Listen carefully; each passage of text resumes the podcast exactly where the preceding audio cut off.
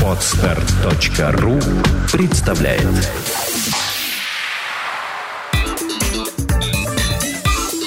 Black and White. Подкаст о практическом пиаре. Здравствуйте, меня зовут Ника Зебра, и вы слушаете подкаст о практическом пиаре Black and White. Это программа для практикующих пиарщиков, руководителей компаний и всех тех, кому интересен мир публичных коммуникаций. Сегодня у нас в студии Светлана Демина, экс-руководитель филиальной сети нашумевшего проекта «Бизнес-молодость», соучредитель нескольких компаний и специалист по e-mail-рассылкам. Здравствуй, Света. Здравствуй, Вероник. Свет, давай начнем с азов. Зачем вообще надо собирать свою базу рассылок?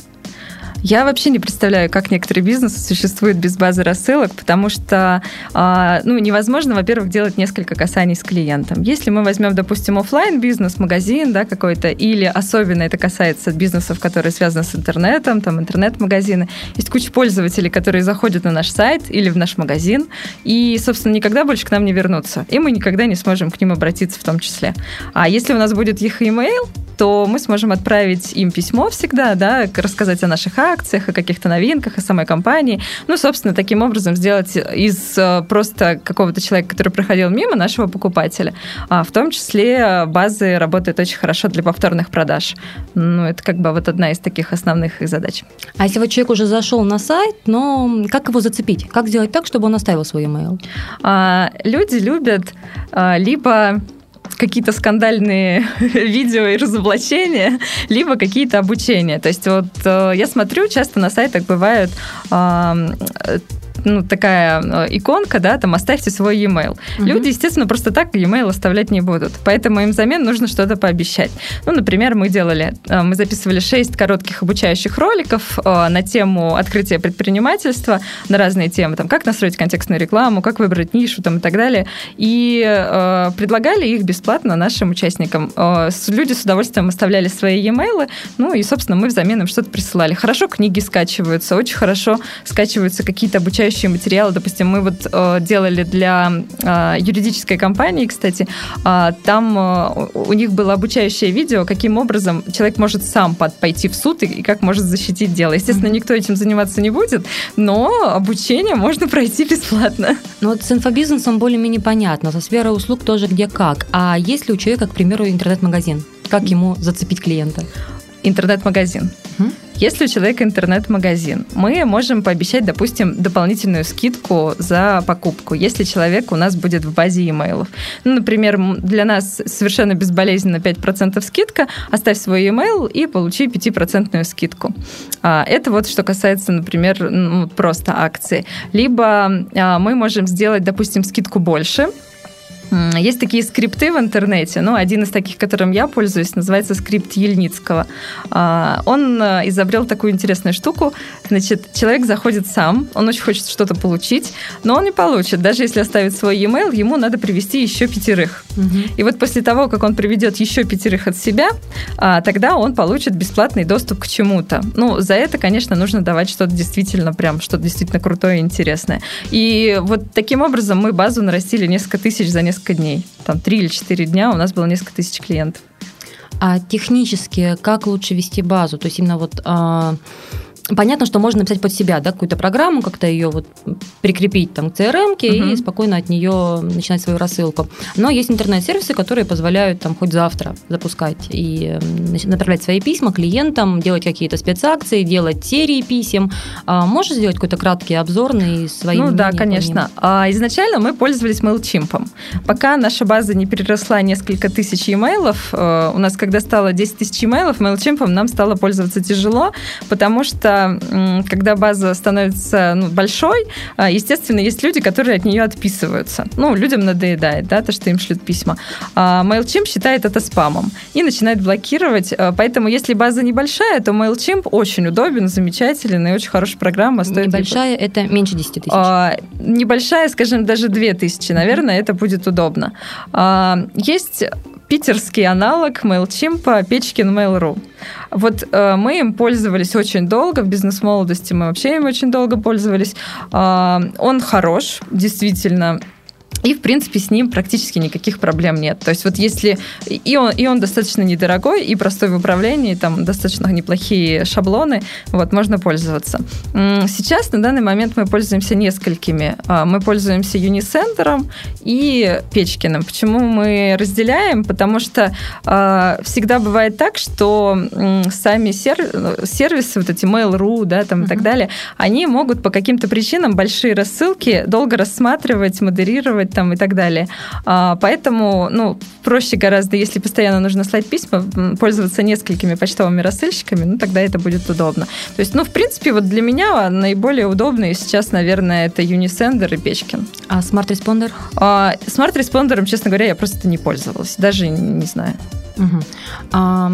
Откуда на самом деле берутся базы? То есть ты называешь такие цифры, знаешь, там две тысячи, десять тысяч, сто тысяч. У большинства небольших бизнесов, ну, uh-huh. люди, кто сами ведут свои рассылки, это базы, ну, от ста человек там, до тысячи. Там, спустя полгода есть шанс доползти.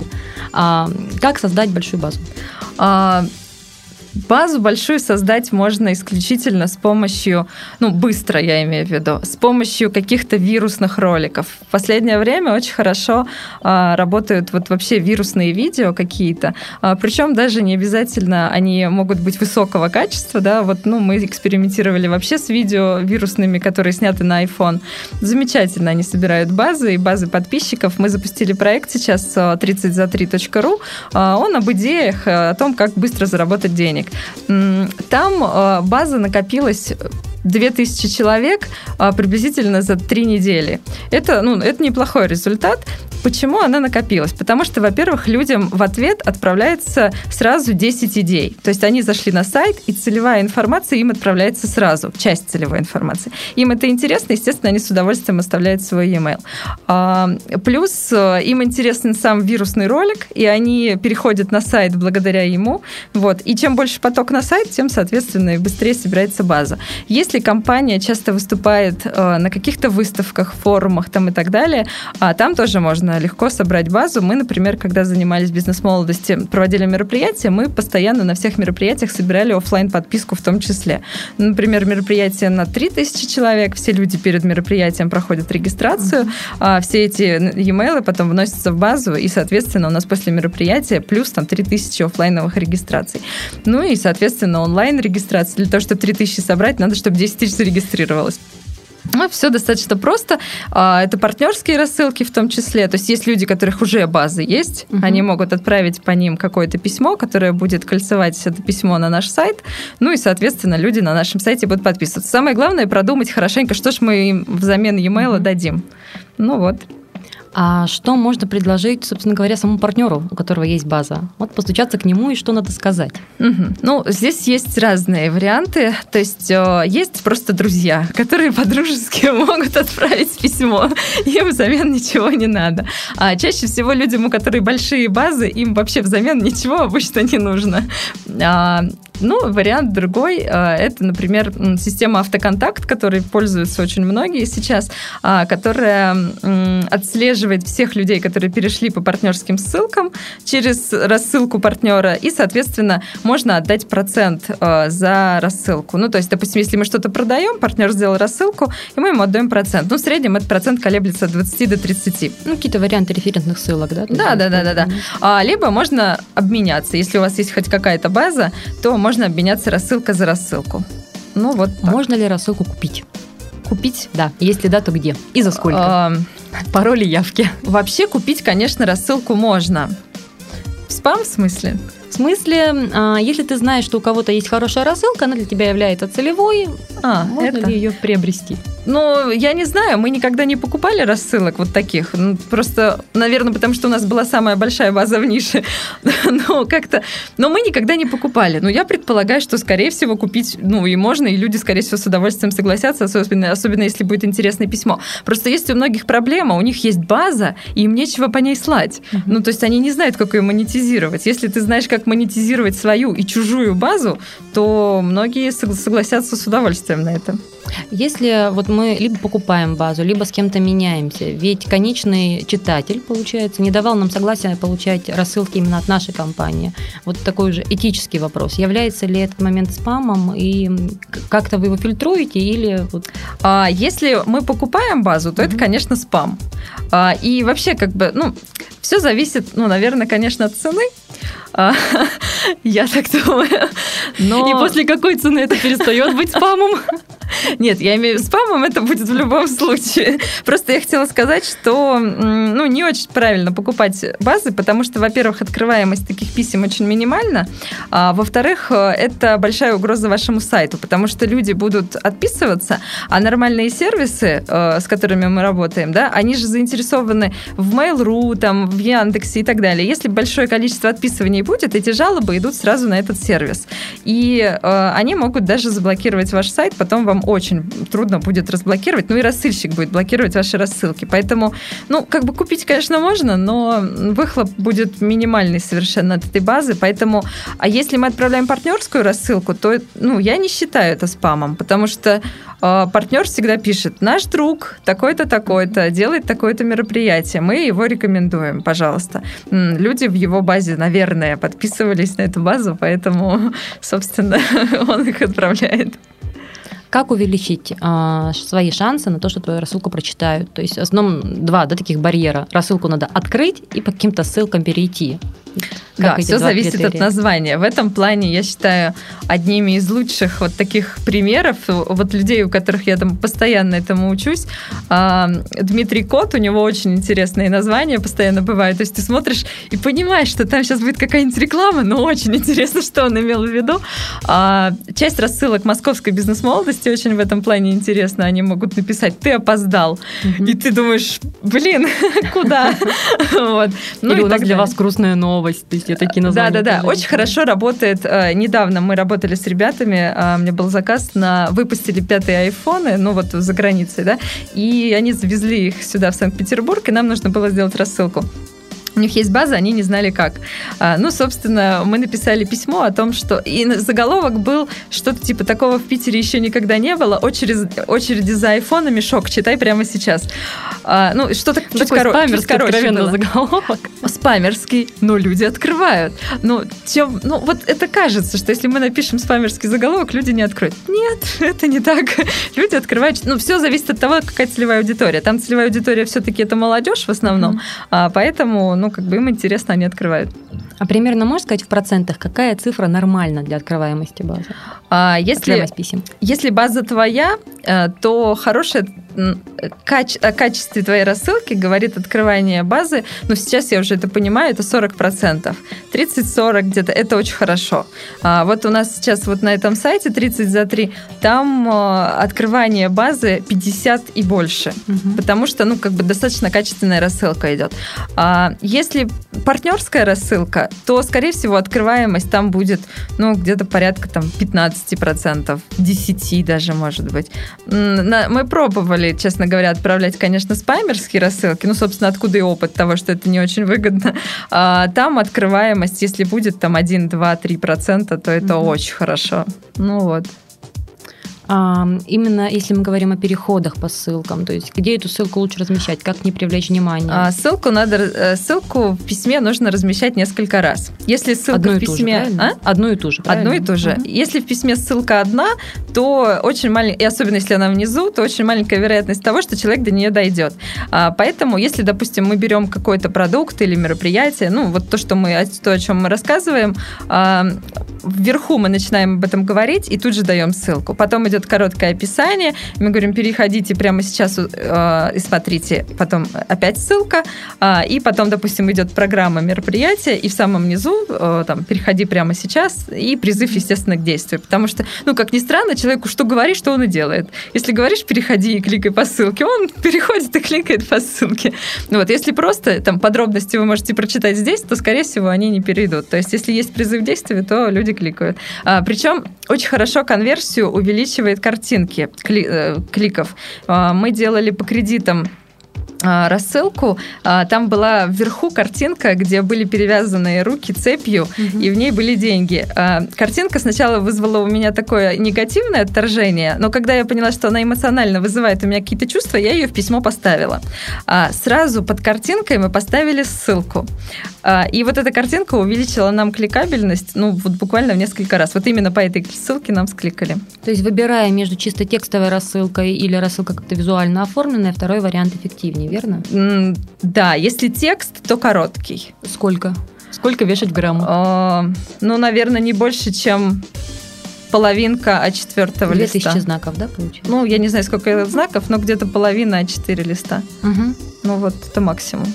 А, есть такой стереотип, что если ты обращаешься к человеку по имени, там, «Здравствуй, Света», то он обязательно откроет, он решит, что да, вот, шикарное письмо лично мне написанное. Насколько важно на самом деле обращаться по имени? Потому что часть рассылок не содержит имен, а только имейл-адреса. То есть это принципиальный вопрос или... Это не совсем принципиальный вопрос. А качество... И количество открывания писем это увеличивает не очень сильно. Скорее, для людей сейчас это показатель того, что он действительно на эту рассылку подписывался. Потому что много очень приходит рассылок, люди забывают вообще, на что они подписывались. Если имя там стоит, то, скорее всего, он подписался. Если имени там нет, то процентов там девяносто девять, что он на нее не подписывался. Ну, судя по моей рассылке, часто еще говорят, ну, что база была куда-то продана, потому что я вижу явно рассылки, на которые я не подписывалась, но они дружно меня зовут по имени. Ну, такое, наверное, тоже бывает, я думаю. База передается нам.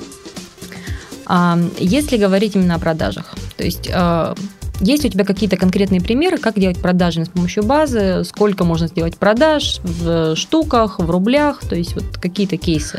А, да, кейсы, конечно, есть. Если мы, допустим, возьмем проект «Бизнес-молодость», чтобы далеко не ходить. Какое-то время мы занимались несколькими воронками, то есть я занималась продажами через социальные сети, через офлайн-мероприятия и в том числе через базу. Я тогда не очень понимала вообще суть этого продажи через базу, ну и не умела с ней особо работать. Ну и у нас как бы шло там тридцать, тридцать и десять, наверное, на базу. Потом, когда база выросла, мы поняли, что ее нужно монетизировать, и мы стали учиться. Что мы поняли? Первое, это то, что людям нельзя все время продавать. Если ты им все время продаешь, то где-то на четвертом письме люди отписываются. Поэтому им нужно слать примерно три письма полезного контента, четвертая продажа. Три а письма. Как часто должны письма приходить? А, ну... Где-то, если будет письмо идти два раза в неделю, два-три раза, ну, нормально. Не надоедает, если оно интересное. В проекте тридцать за три мы шлем каждый день людям, и им интересно, потому что там то, на что действительно они подписались. Uh-huh. Значит, постепенно мы стали слать полезный контент и продажу. А тогда наши продажи стали увеличиваться. Примерно из тысячи открывших людей а, мы продавали порядка десяти а, где-то ну, там, ну, мероприятий. Ну, десяти людям. Ну, это неплохой результат, я считаю. Потому что, ну, судя по, по количеству... То есть мы собирали а, залы... где-то там в среднем, средний чек был около девять тысяч, восемь-девять тысяч рублей, и залы где-то были по триста пятьдесят человек. Ну, это нормально, и это было, ну, девяносто, нет, ну, наверное, все-таки, конечно, не девяносто, я лукавлю. Наверное, семьдесят пять-восемьдесят процентов это были, была работа с базами. Ну, вот. Готовясь к сегодняшней нашей встрече, я почитала какие-то краткие аннотации, программки твоих вебинаров. И в одном из них я увидела интересную для меня строчку. Это несколько вариантов схем e-mail рассылок. О чем шла речь? Схема e-mail рассылок? Да, то есть там какие-то варианты схемы e-mail рассылок. Три или четыре их было. А, ну, схемы бывают разные на самом деле. То есть есть схема продающая, да, то есть, ну, в зависимости от того, опять же, что, ну, что нам надо и какая целевая аудитория. Если, допустим, целевая аудитория у нас какие-то, э, ну, допустим, рассылка би ту би, то там совершенно другая схема работает. Там очень сложно продавать через рассылку. Там скорее рассылка направлена на пиар собственной организации и на поднятие уровня, э, ну, как бы позиционирования определенная, да, компании. А, там идет рассылка совершенно по-другому, там идет только полезный контент, профессиональная информация, и иногда по скриптумам там будет идти ссылочка о продаже. Это, это достаточно хорошо работает в этой сфере, и опять же, там, там тогда у нас аудитория будет от тридцати тридцать сорок, где-то вот такой возраст. А, значит, то если мы берем, допустим, аудиторию молодежную, то там по-другому все строится. А, там строятся провокационные рассылки, там действительно должна быть провокация, а, там обращаются к людям на «ты», обязательно причем. А, если напишешь «вы», то конверсия кликов по ссылкам падает сразу в несколько раз.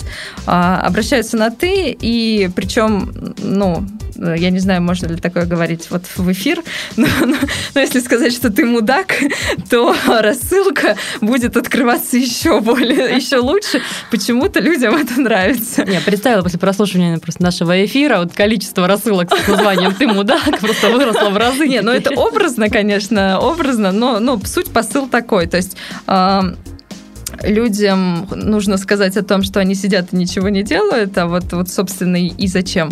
Пока, ну, обнажается боль, да, а потом уже продается. Тут идет прям прямая продажа сразу, и она достаточно неплохо работает. А, есть схемы, то, что я вот рассказала, это моя любимая схема, там три письма полезных, одно письмо продающее. Но тут нужно вопрос с партнерами очень аккуратно выстраивать, потому что все партнеры хотят воспользоваться твоей рассылкой, и очень многие пишут, и вроде бы хочется сохранить партнерские отношения, да, но в то В то же время слать в неделю по несколько партнерских писем, а ведь мероприятий у всех очень много, ну, как бы это очень сильно портит открываемость. Я знаю несколько компаний, которые себе открываемость сильно испортили таким образом.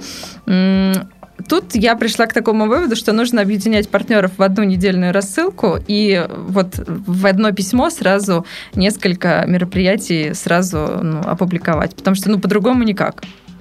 А вот так, по твоему опыту, кто на самом деле пишет рассылки? То есть их владелец, или это все-таки лучше отдать копирайтеру и не мучиться? Я считаю, что нужно, конечно, отдавать копирайтеру, потому что, во-первых, копирайтер сделает это быстро и не будет тратить на это много времени.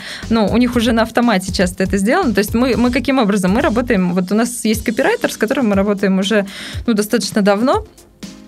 Мы ему пишем четкое ТЗ, какую цель мы хотим достичь, кто наша аудитория, ну, он уже это и так знает, mm-hmm. значит, какое мероприятие и на что бы мы хотели сделать акценты. Многие слова из ТЗ он даже берет в письмо часто, но он просто это компонует в текст, который, в принципе, мы могли бы написать сами, но мы лучше потратим это время на какое-то более полезное действие, чем писать там собственные рассылки. В компании «Бизнес-молодость» Петр Осипов и Михаил Дашкиев сами пишут письма, часто очень. Все? Не, не, не все, uh-huh. конечно, но какие-то особо важные они пишут самостоятельно, но они просто умеют это профессионально делать, и им это нравится. Если вам нравится писать письма, и вы считаете, что они хорошо продают, да, вообще не вопрос, пишите. Но лучше отдать копирайтеру, это будет интереснее. А если рассылка идет реже, например, раз в две недели, насколько это снижает ее эффективность?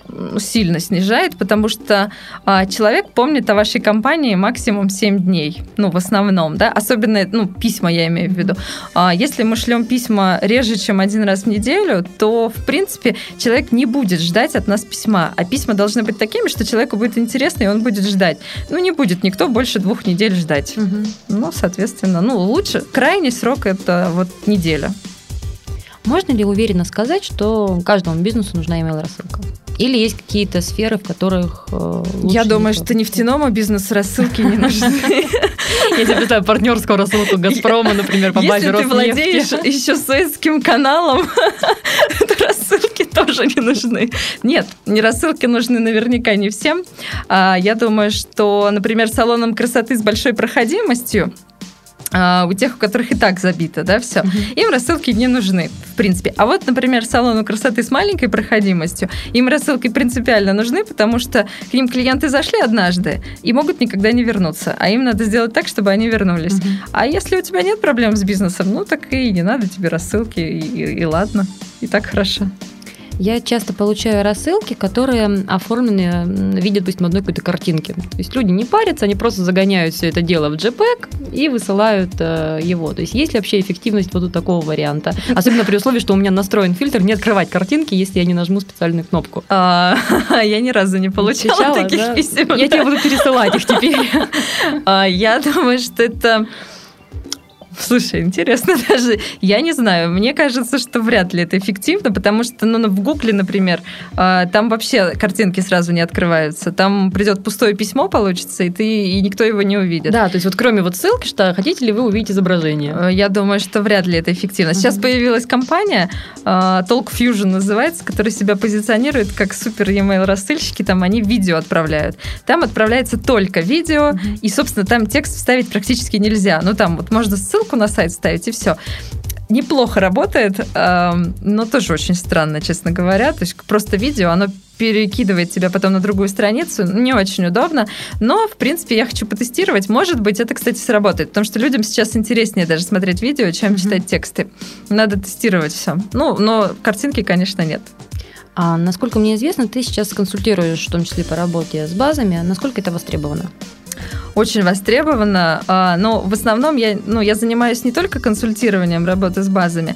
Если я работаю с какой-то, если я с компанией работаю только с базой, то только в том случае, если эта база действительно мне интересна. Но мне интересно ну, посмотреть, как она будет работать, потому что, ну вот не буду называть, но есть одна компания, ее база мне в принципе интересна, потому что там ну, топы там, и так далее. Uh-huh. И я никогда не работала с этой аудиторией. Мне само по себе просто интересно потренироваться. А, потому что, когда ты, в принципе, знаешь, как люди реагируют на рассылки, да, ну, в среднем разные категории людей реагируют примерно одинаково. Вот. Но тут вопрос контента. Что ты будешь им давать для того, чтобы они с удовольствием смотрели это дальше и дальше и дальше. А, а вот если ты занимаешься консалтингом, ну, в основном я занимаюсь консалтингом повышения продаж в компании. И, ну, естественно, тогда мы начинаем работать с базами, и вот это уже интересно, потому что люди вот не верили о том, что они могут быстро собрать, там, например, несколько сотен да, мейлов, а мы им берем и быстро собираем несколько сотен мейлов. Они в шоке, им нравится, и это очень приятно, и это повышает продажи. Ну, но все равно сразу продавать по базе не получится, это иллюзия. Ну, как бы, пока у тебя нет достаточно критичной массы, ну, в несколько сотен человек в этой базе, продажи не пойдут. Ну, если и будут идти, то совсем какие-то минимальные. Mm-hmm. Вот, ну, но над этим надо работать. А чаще востребовано в Петербурге или в регионы уже тоже пришла эта тенденция? Москва и Питер в основном. Но открываемость в регионах больше. То есть вот у нас, например, наша база делится на разные регионы. У нас там порядка восьми разных городов. Открываемость в маленьких городах гораздо больше, чем открываемость в больших городах, потому что у них там письма почти никто не шлет. Угу. Им скучно, и они любят их читать, и они радуются, когда они их получают. Поэтому если компания находится... Вот, например, там, в моем любимом городе там, Калининграде, угу. то в Калининграде открываемость писем иногда зашкаливает за семьдесят процентов, и это действительно ну, очень приятно. Люди ждут, вот они читают угу. с удовольствием. Смотри, у тебя достаточно большая база. Я сейчас подумала, если после прослушивания нашего подкаста к тебе будут общаться люди и говорить: Света, у меня есть классная информация, мне интересна твоя аудитория, ты можешь это выслать по своей базе. Каковы у тебя будут критерии для того, чтобы информацию взять? Я практически не работаю с партнерами. Я работаю только с теми, кто занимается предпринимательством, да, ну, с чем-то связанным с открытием бизнеса, с предпринимательством там, и так далее. Потому что в основном в тех активных базах, с которыми я сейчас работаю и собираю, там есть люди, которых интересует именно заработок. То есть если есть какие-то интересные предложения, действительно интересные для этих людей, особенно то, что касается там, наиболее активного моего проекта, это быстрый заработок сейчас, да, то да, это, это возможно. В принципе, мы можем сделать что-то совместное. Все, что касается других каких-то направлений, ну, это нам сейчас не очень интересно. Угу. А по твоему опыту, наиболее часто какие ошибки допускают люди, которые сами формируют базу? Сами формируют? Ну, вот прям с нуля. Взяли MailChimp, сделали себе аккаунт, разместили ага. эту ссылочку, оставь здесь свой email. И вот а, основна... ну, основная ошибка – это не собирать базу. Это самое главное. А, мы недавно проводили вебинар, из ста участников вебинара а, было, по-моему, тридцать бизнесов. Из тридцати бизнесов только трое собирали базы. Поэтому люди в основном не собирают. Вторая ошибка – не использовать то, что ты собрал. А, значит, м- еще одна ошибка – это... ничего не давать взамен e-mail, потому что ну, это иллюзия, что люди будут оставлять. Не будут они ничего оставлять. А, Плюс, ну, слать письма слишком часто продающие, это тоже, ну, стоит этого избегать. Ну, и допускать орфографические ошибки в тексте. Запятую, если еще может человек не заметить, то неправильную букву, это сразу говорит о том, как компания относится к своим клиентам. Ну, один раз это может быть, но если в рассылке идет каждый раз ошибка, то, ну, собственно, я думаю, что с третьего письма ее читать не будут, скорее всего. Ясно. И, наконец, наш блиц-опрос. Вопросы, которые мы задаем всем нашим гостям. А лучшая книга по специальности, которая тебе встречалась? Я очень люблю книги Парабеллума. Я считаю, что ну, он, логично, вот, он, он главный, да, в этой теме. И у него их огромное количество. Я не могу даже сказать, какая лучшая. Я сейчас последнюю прочитала. Она называется «Бизнес-перезагрузка». Она в художественном стиле написана идеально. Вот, вот идеальная. А самый главный плюс в работе маркетолога? То есть все-таки твоя ниша, она ближе к маркетингу. А очень интересно э, понимать, каким образом работает психология людей, и чем больше ты в этой сфере крутишься, тем больше ты можешь ее монетизировать. Ну, то есть тут вот, ну, для меня статистика, графики, это, это, это вообще то, с чего начинается мое утро, поэтому я вот это очень люблю. Я считаю, что это огромная помощь любому бизнесу. Если ты умеешь работать с базой, э, то ты можешь увеличить продажи в разы. А самый главный минус в работе маркетолога? А, самый главный минус то, что непонятно, сколько эти услуги стоят. То есть тут, тут, тут такой ценник очень разный. Ну, в последнее время я просто это понимаю, что, ну, многие очень м- много обещают и ничего за это не делают. А какое, на твой взгляд, самое главное качество для специалиста по маркетингу и продажам? А, нужно уметь учитывать предыдущие ошибки. Мы часто допускаем большое количество ошибок и, и правильных действий в том числе. Нужно, во-первых, слышать свою аудиторию, не надоедать ей и делать так, чтобы ей общаться с вами было очень интересно. Ну вот, ты фактически ответила уже на мой следующий вопрос, поэтому тебе придется дважды на него отвечать. Твой совет маркетологам, пиарщикам? А, мой совет – быть более креативными и включать мозг. Потому что, ну, чаще всего люди начинают работать на автомате, это становится скучно, и смотреть о том, на то, что делают сейчас за границей, потому что там делают очень интересные вещи, сейчас вирусные ролики нового уровня пошли, и вот стоит присмотреться, даже вот в кинотеатрах сейчас есть новые вирусные ролики, это очень интересно, и вот я думаю, что сейчас это вот новое поколение вообще того, на чем можно делать пиар. На этой позитивной ноте мы заканчиваем наш сегодняшний подкаст о практическом пиаре Black and White. Света, спасибо большое тебе за участие. Спасибо большое, Вероник, было интересно. Напоминаю, что в студии сегодня были Светлана Демина, экс-руководитель филиальной сети проекта «Бизнес-молодость», соучредитель нескольких компаний и специалист по email-рассылкам, а также я, Ника Зебра. До встречи в следующих подкастах. До свидания. Сделано на подстер точка ру. Скачать другие выпуски подкаста вы можете на подстер точка ру.